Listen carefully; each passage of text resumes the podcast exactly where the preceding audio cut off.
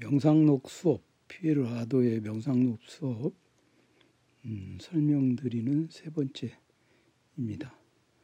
책이 400페이지가 넘는 책인데 이 책을 서너 번 설명해 가지고는 온전히 다 설명할 수 있다고 보진 않아요. 이 북리스트라고 하는 이 팟캐스트의 목적 자체가 책을 소개하고 선뜻 집어들기 어려운 그런 책들이 우리의 독서 생활과 우리의 생활 자체하고 관련 있다고 저는 말씀드리지 않아요. 책 읽기가 공부하고 무슨 아니 우리가 사는 거하고 무슨 관계가 있습니까?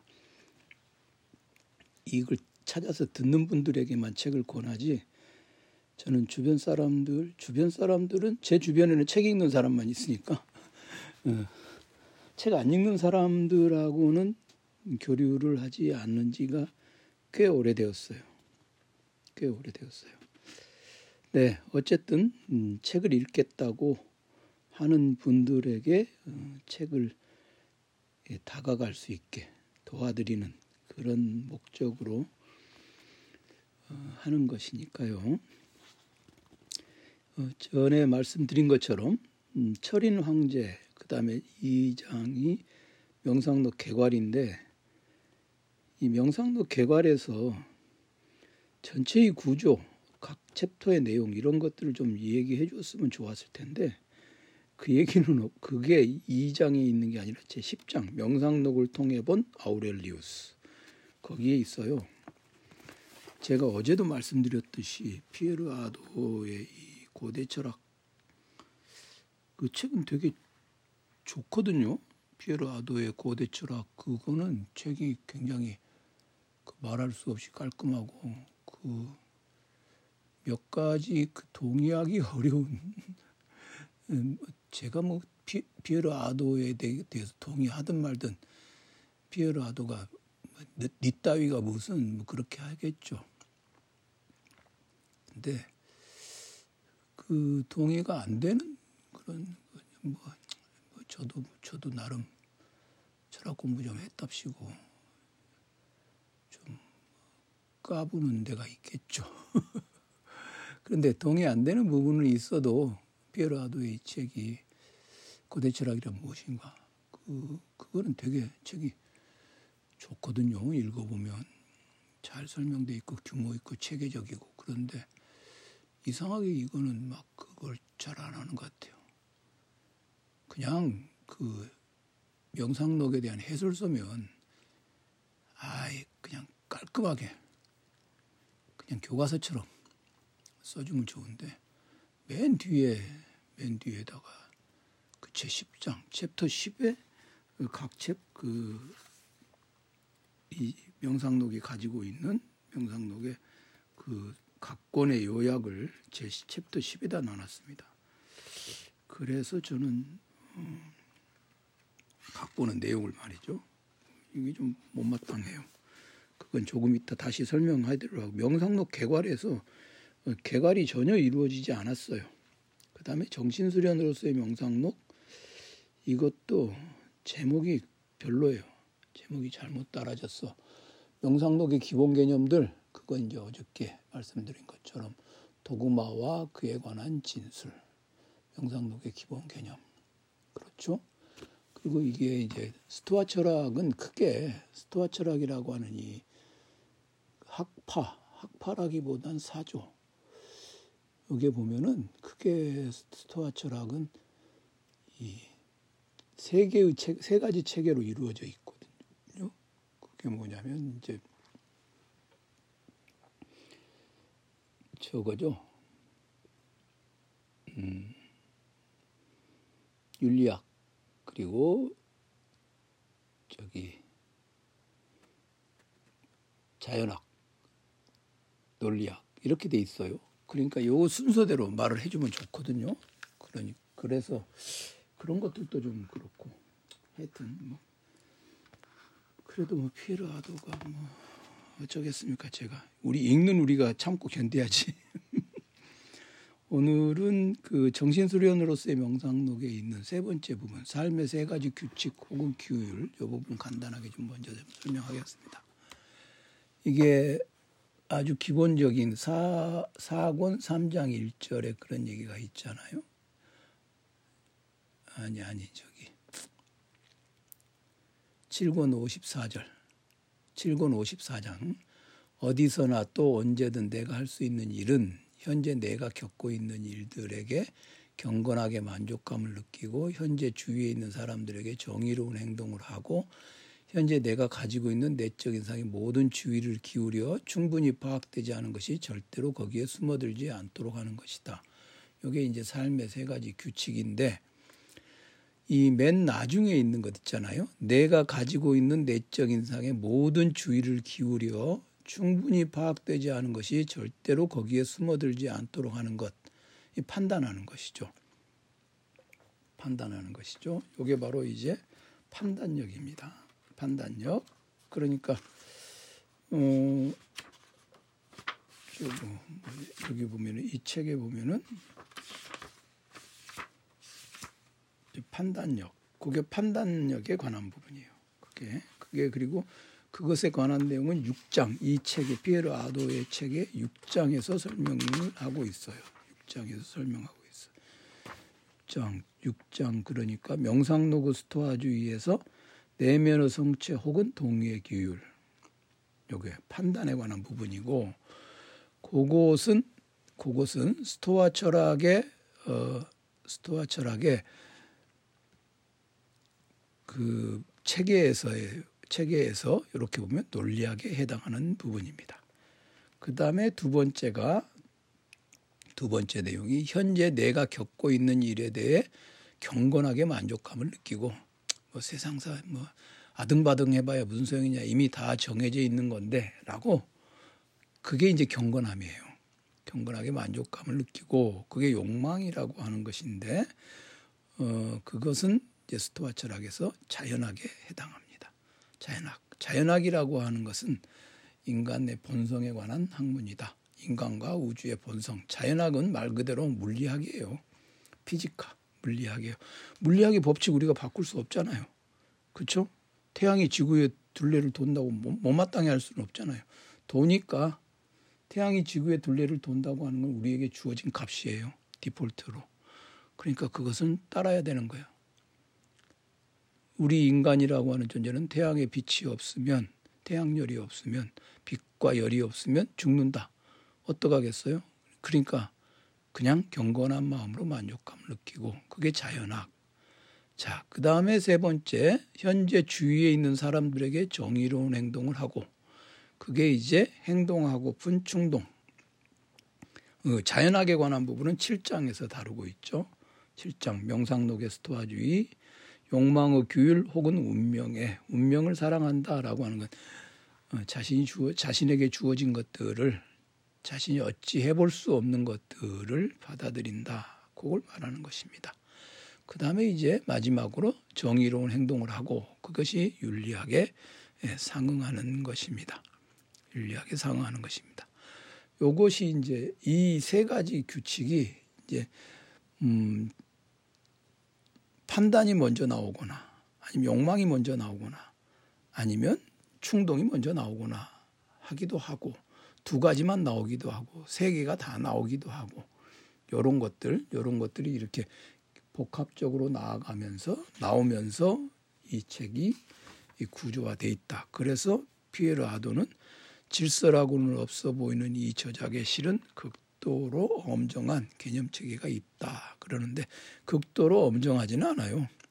음, 마르쿠스 아우렐리우스 이 양반이 피에르 아도가 마르쿠스 아우렐리우스 되게 좋아하나 봐요. 그러니까 극도로 엄정한 개념 체계가 있다. 저는 제가 이게 이제 아주 지극히 사적인 느낌입니다만은 피에르 아도 책을 읽으면서 이 방금 전에 말씀드렸잖아요. 좋아하나 보다. 저도 좋아하는 철학자 있어요. 근데 제가 이 철학자 좋아한다는 걸 그, 그래서 티를 안 내거든요. 왠지 좀 그렇게 배우지를 않았어. 그렇게 배우질 않았어. 예, 공부를 배울 때. 전 제가 좋아하는 철학자 있어요. 음, 절대 안 알려드리겠습니다. 있는데 예, 그렇게 이제 가령 7권 29장에 보면은 그렇게 돼 있다라고 얘기하죠. 표상을 지워버려라 판단, 정념에 조종당하지 마라 행동, 뭐 이런 식으로 그 다음에 너 자신이나 남에게 무슨 일이 일어나고 있는지 알아두라 운명에 대한 동의. 요 세 가지가 다 들어가 있는 것들도 있고 그다음에 두 개만 있는 것도 있고 하나만 있는 것도 있고. 그러면 이제 우리가 명상록을 읽으면서 아 세 가지가 다 있는 게 있구나. 어, 외우기 쉽게 말씀을 드리면 이거 아 이건 판단만 있는 게 있구나.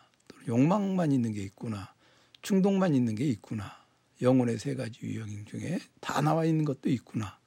행동과 욕망만 있는 것도 있구나. 뭐 이런 식으로 어, 우리가 이제 살펴가면서 읽을 수 있겠죠.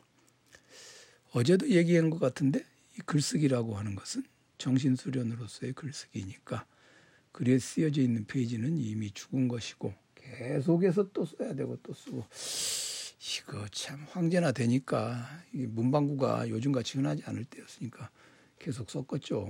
예, 황제는 노. 예.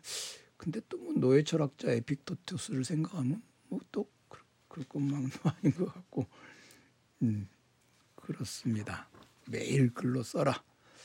그 다음에 4장은 철인 노예와 철인 황제, 철인 노예와 철인 황제, 에픽테토스와 명상록. 요건 아주 당연하게도 이 명상록이 직접적으로 영향을 받은 에픽테토스의 영향력 부분을 다루고 있는 거죠. 에픽테토스의 강의에서 무엇이 인용되어 있는가 그런 걸 다루고 있고 그 다음에 이제 5장은 에픽테토스의 스토아주의에 대해서 다루고 있습니다.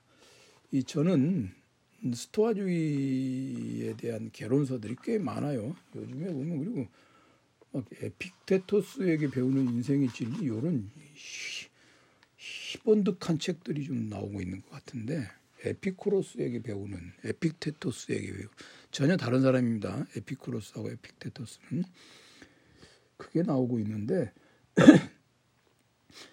그런 어이없는 마케링 책들 읽지 마시고 이 책 읽는 게 좋지 않나. 이 책, 피에로아도 책 읽고 명상록 읽는 거. 그냥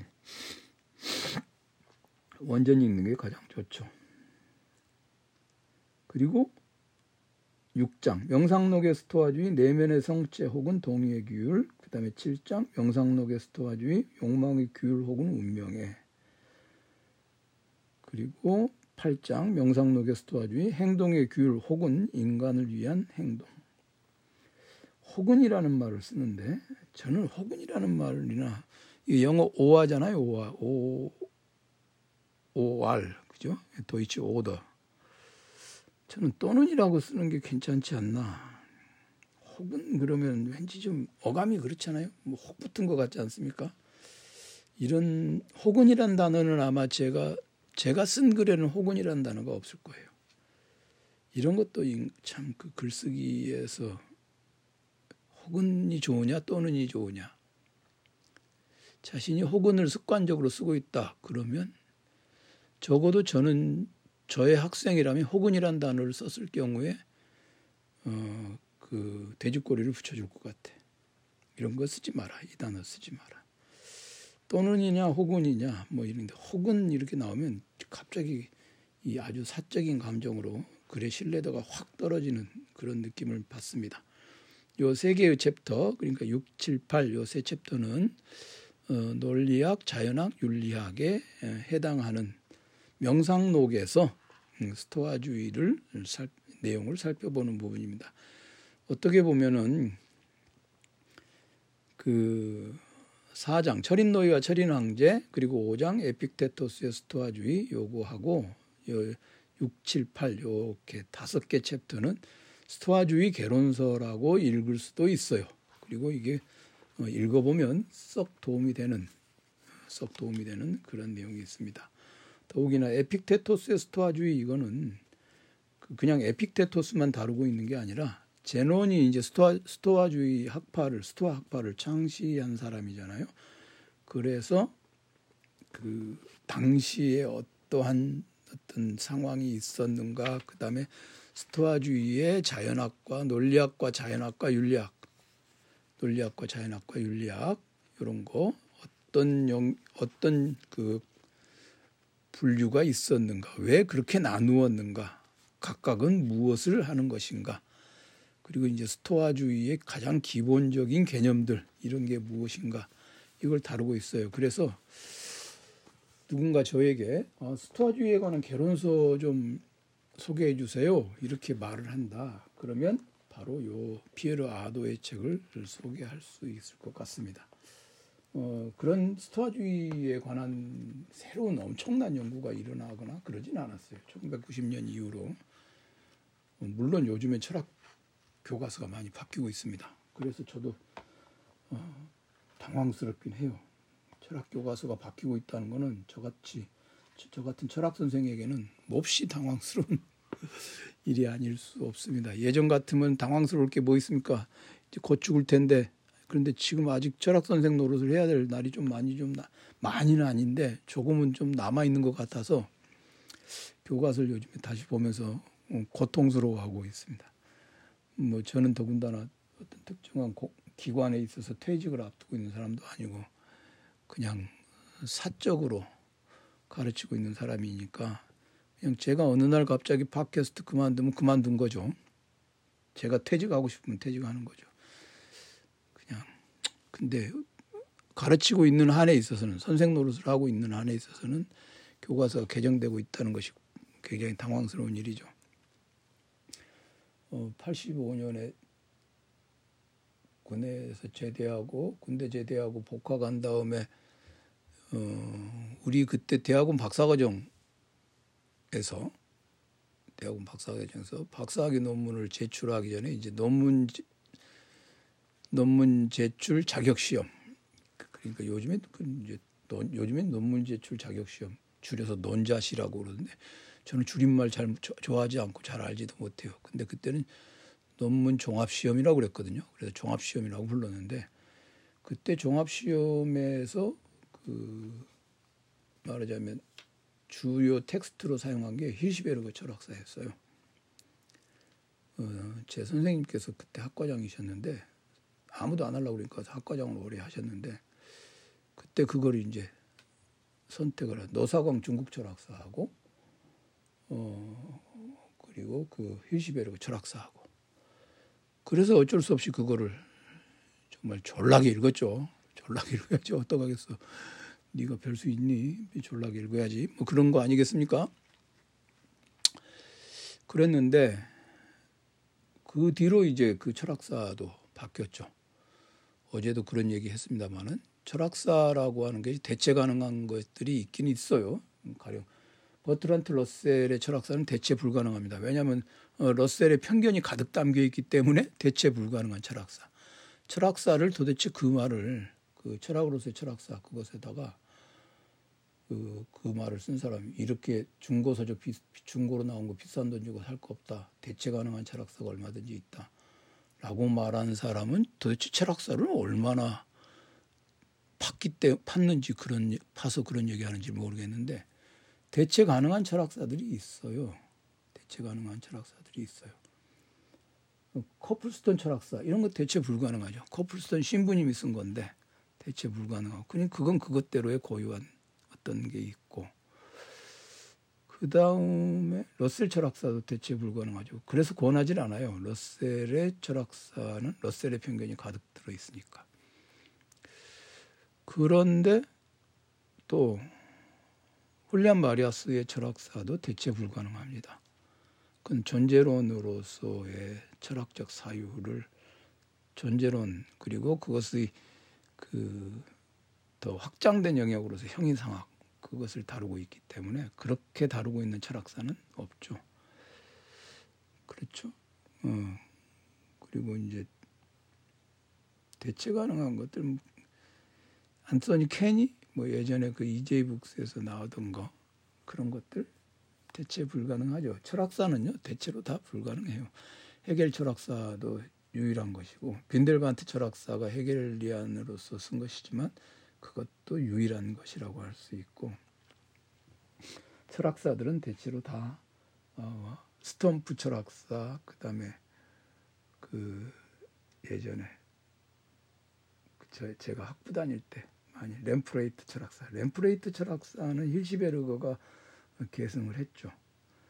그러니까 그건 hir시베르그로 대체 가능하지만 요즘엔 hir시베르그 안 읽습니다.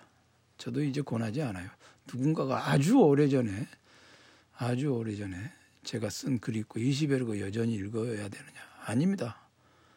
그건 아닙니다. 교과서는 바뀌니까 hir시베르그 철학사를 여전히 읽어야 된다면 제가 뭐, 뭐 철학으로서의 철학사를 공역을 했겠습니까? 그게 괜찮다 생각해서 좀 그렇죠.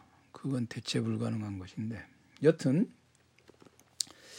어, 이 스토아주의는 스토아주의는 연구가 그, 뒤, 그 뒤로도 그렇게 엄청나게 막 달라져서 새로운 해석이 나오거나 그러진 않았어요. 그래서 피에르 아도의 이 명상록 수업 위치에게 4, 5, 6, 7, 8 이 부분이 이 부분이 스토아주의의 아주 좋은 기본 개론서이고 그다음에 마르쿠스 아우렐리우스의 명상록을 함께 읽어가면서 스토아주의는 어쨌든 철학적 삶을 우리에게 철학적인 삶을 살아가라고 하는 그런 것이니까 삶에 어떻게 적용할 수 있겠는가 그것을 알려준다는 점에서 썩 도움이 되는 것이 아닐까 싶습니다. 그리고 이제 챕터 9를 보면은 명상록의 스토아주의라고 돼 있죠. 그러니까 이제 이씨 이게 뭐예요? 저 명상록의 스토아주의가 그 8까지는 이게 있고 챕터 9도 명상록의 스토아주의 덕과 기쁨이에요. 그런 이거는 명상록만이 가지고 있는 고유한 특징 뭐 그런 것을 얘기하고 있는 것 같은데 여튼 뭐 규모 규모 있고 체계적으로 쓰여져 있지 않다는 생각은 들지만 여기 보면은 이제 그명 이제 종합을 해본 거예요. 이제 명상록에 들어라 그러니까 그 6, 7, 8 어, 5, 6, 7, 8장에 나온 얘기를 9장에서 집약을 한 거죠. 거기에 보면 전체적으로 에픽테토스가 고안하고 발전시켰을 삼원 구조를 취하고 있다. 어, 앞서 말씀드린 것처럼 영혼의 세 가지 행위, 판단, 욕망, 충종과 관련된 실제의 세 형태, 판단력, 운명, 이성적 존재의 공동체.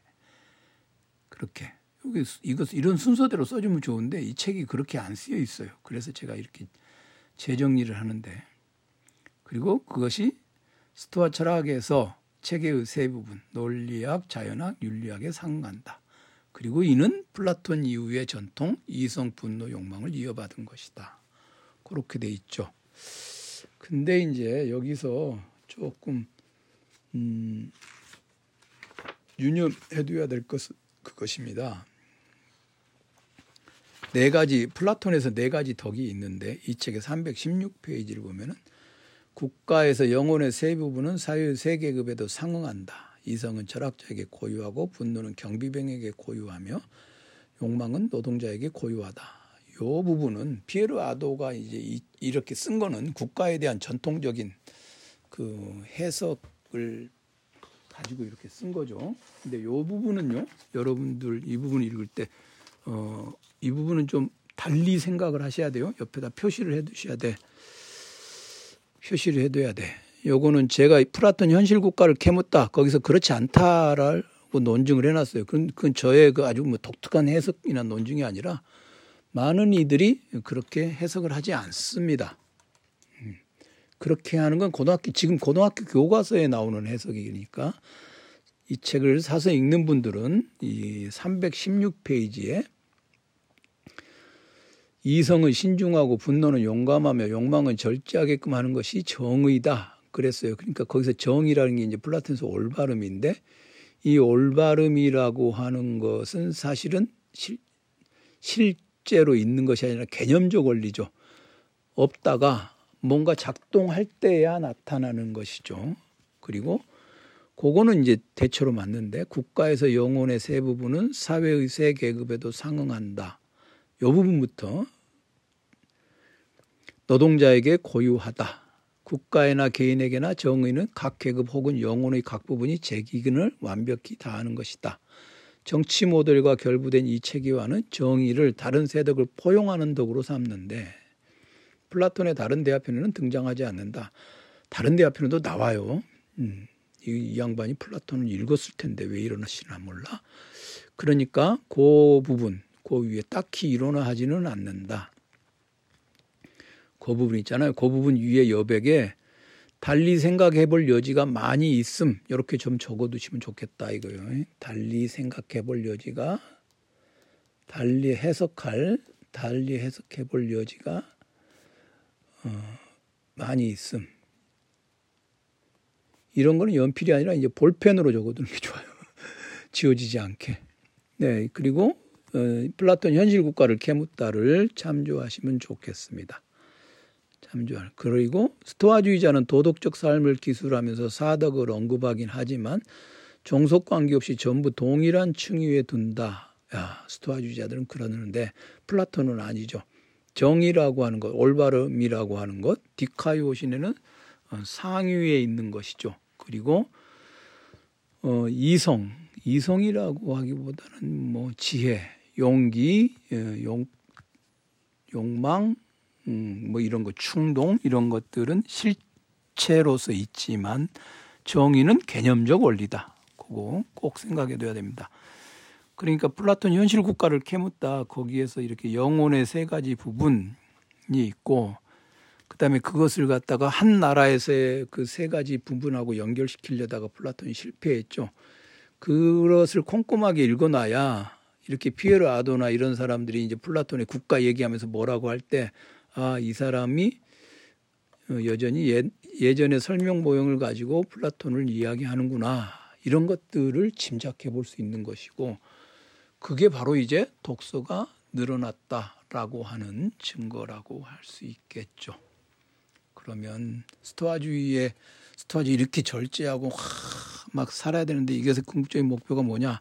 기쁨이라고 하는 거예요. 어이가 없죠. 행동이 완벽함을 나타내는 신호죠. 기쁨이 인간의 기쁨은 인간의 고유한 일을 이루는 데 있다. 아, 6권 47장에 이 세상에서 큰 가치가 있는 것은 단 하나.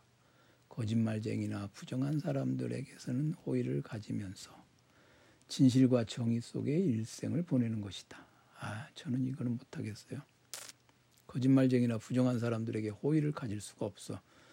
호의가 되풀이되면 예, 호의가 계속되면 권리인 줄 안다. 그 말을 저는 철석같이 믿고 살기 때문에 예, 호의를 베풀고 뭐 저도 없, 없는 살림이지만 상대가 없는 살림이라는 걸 고려하고 뭐 해봐야 항상 있죠 인간은 음, 인간은 배신해 배신하는 인간은 배신하는 그런 존재가 아닌가 그런 생각도 얼핏 들어요.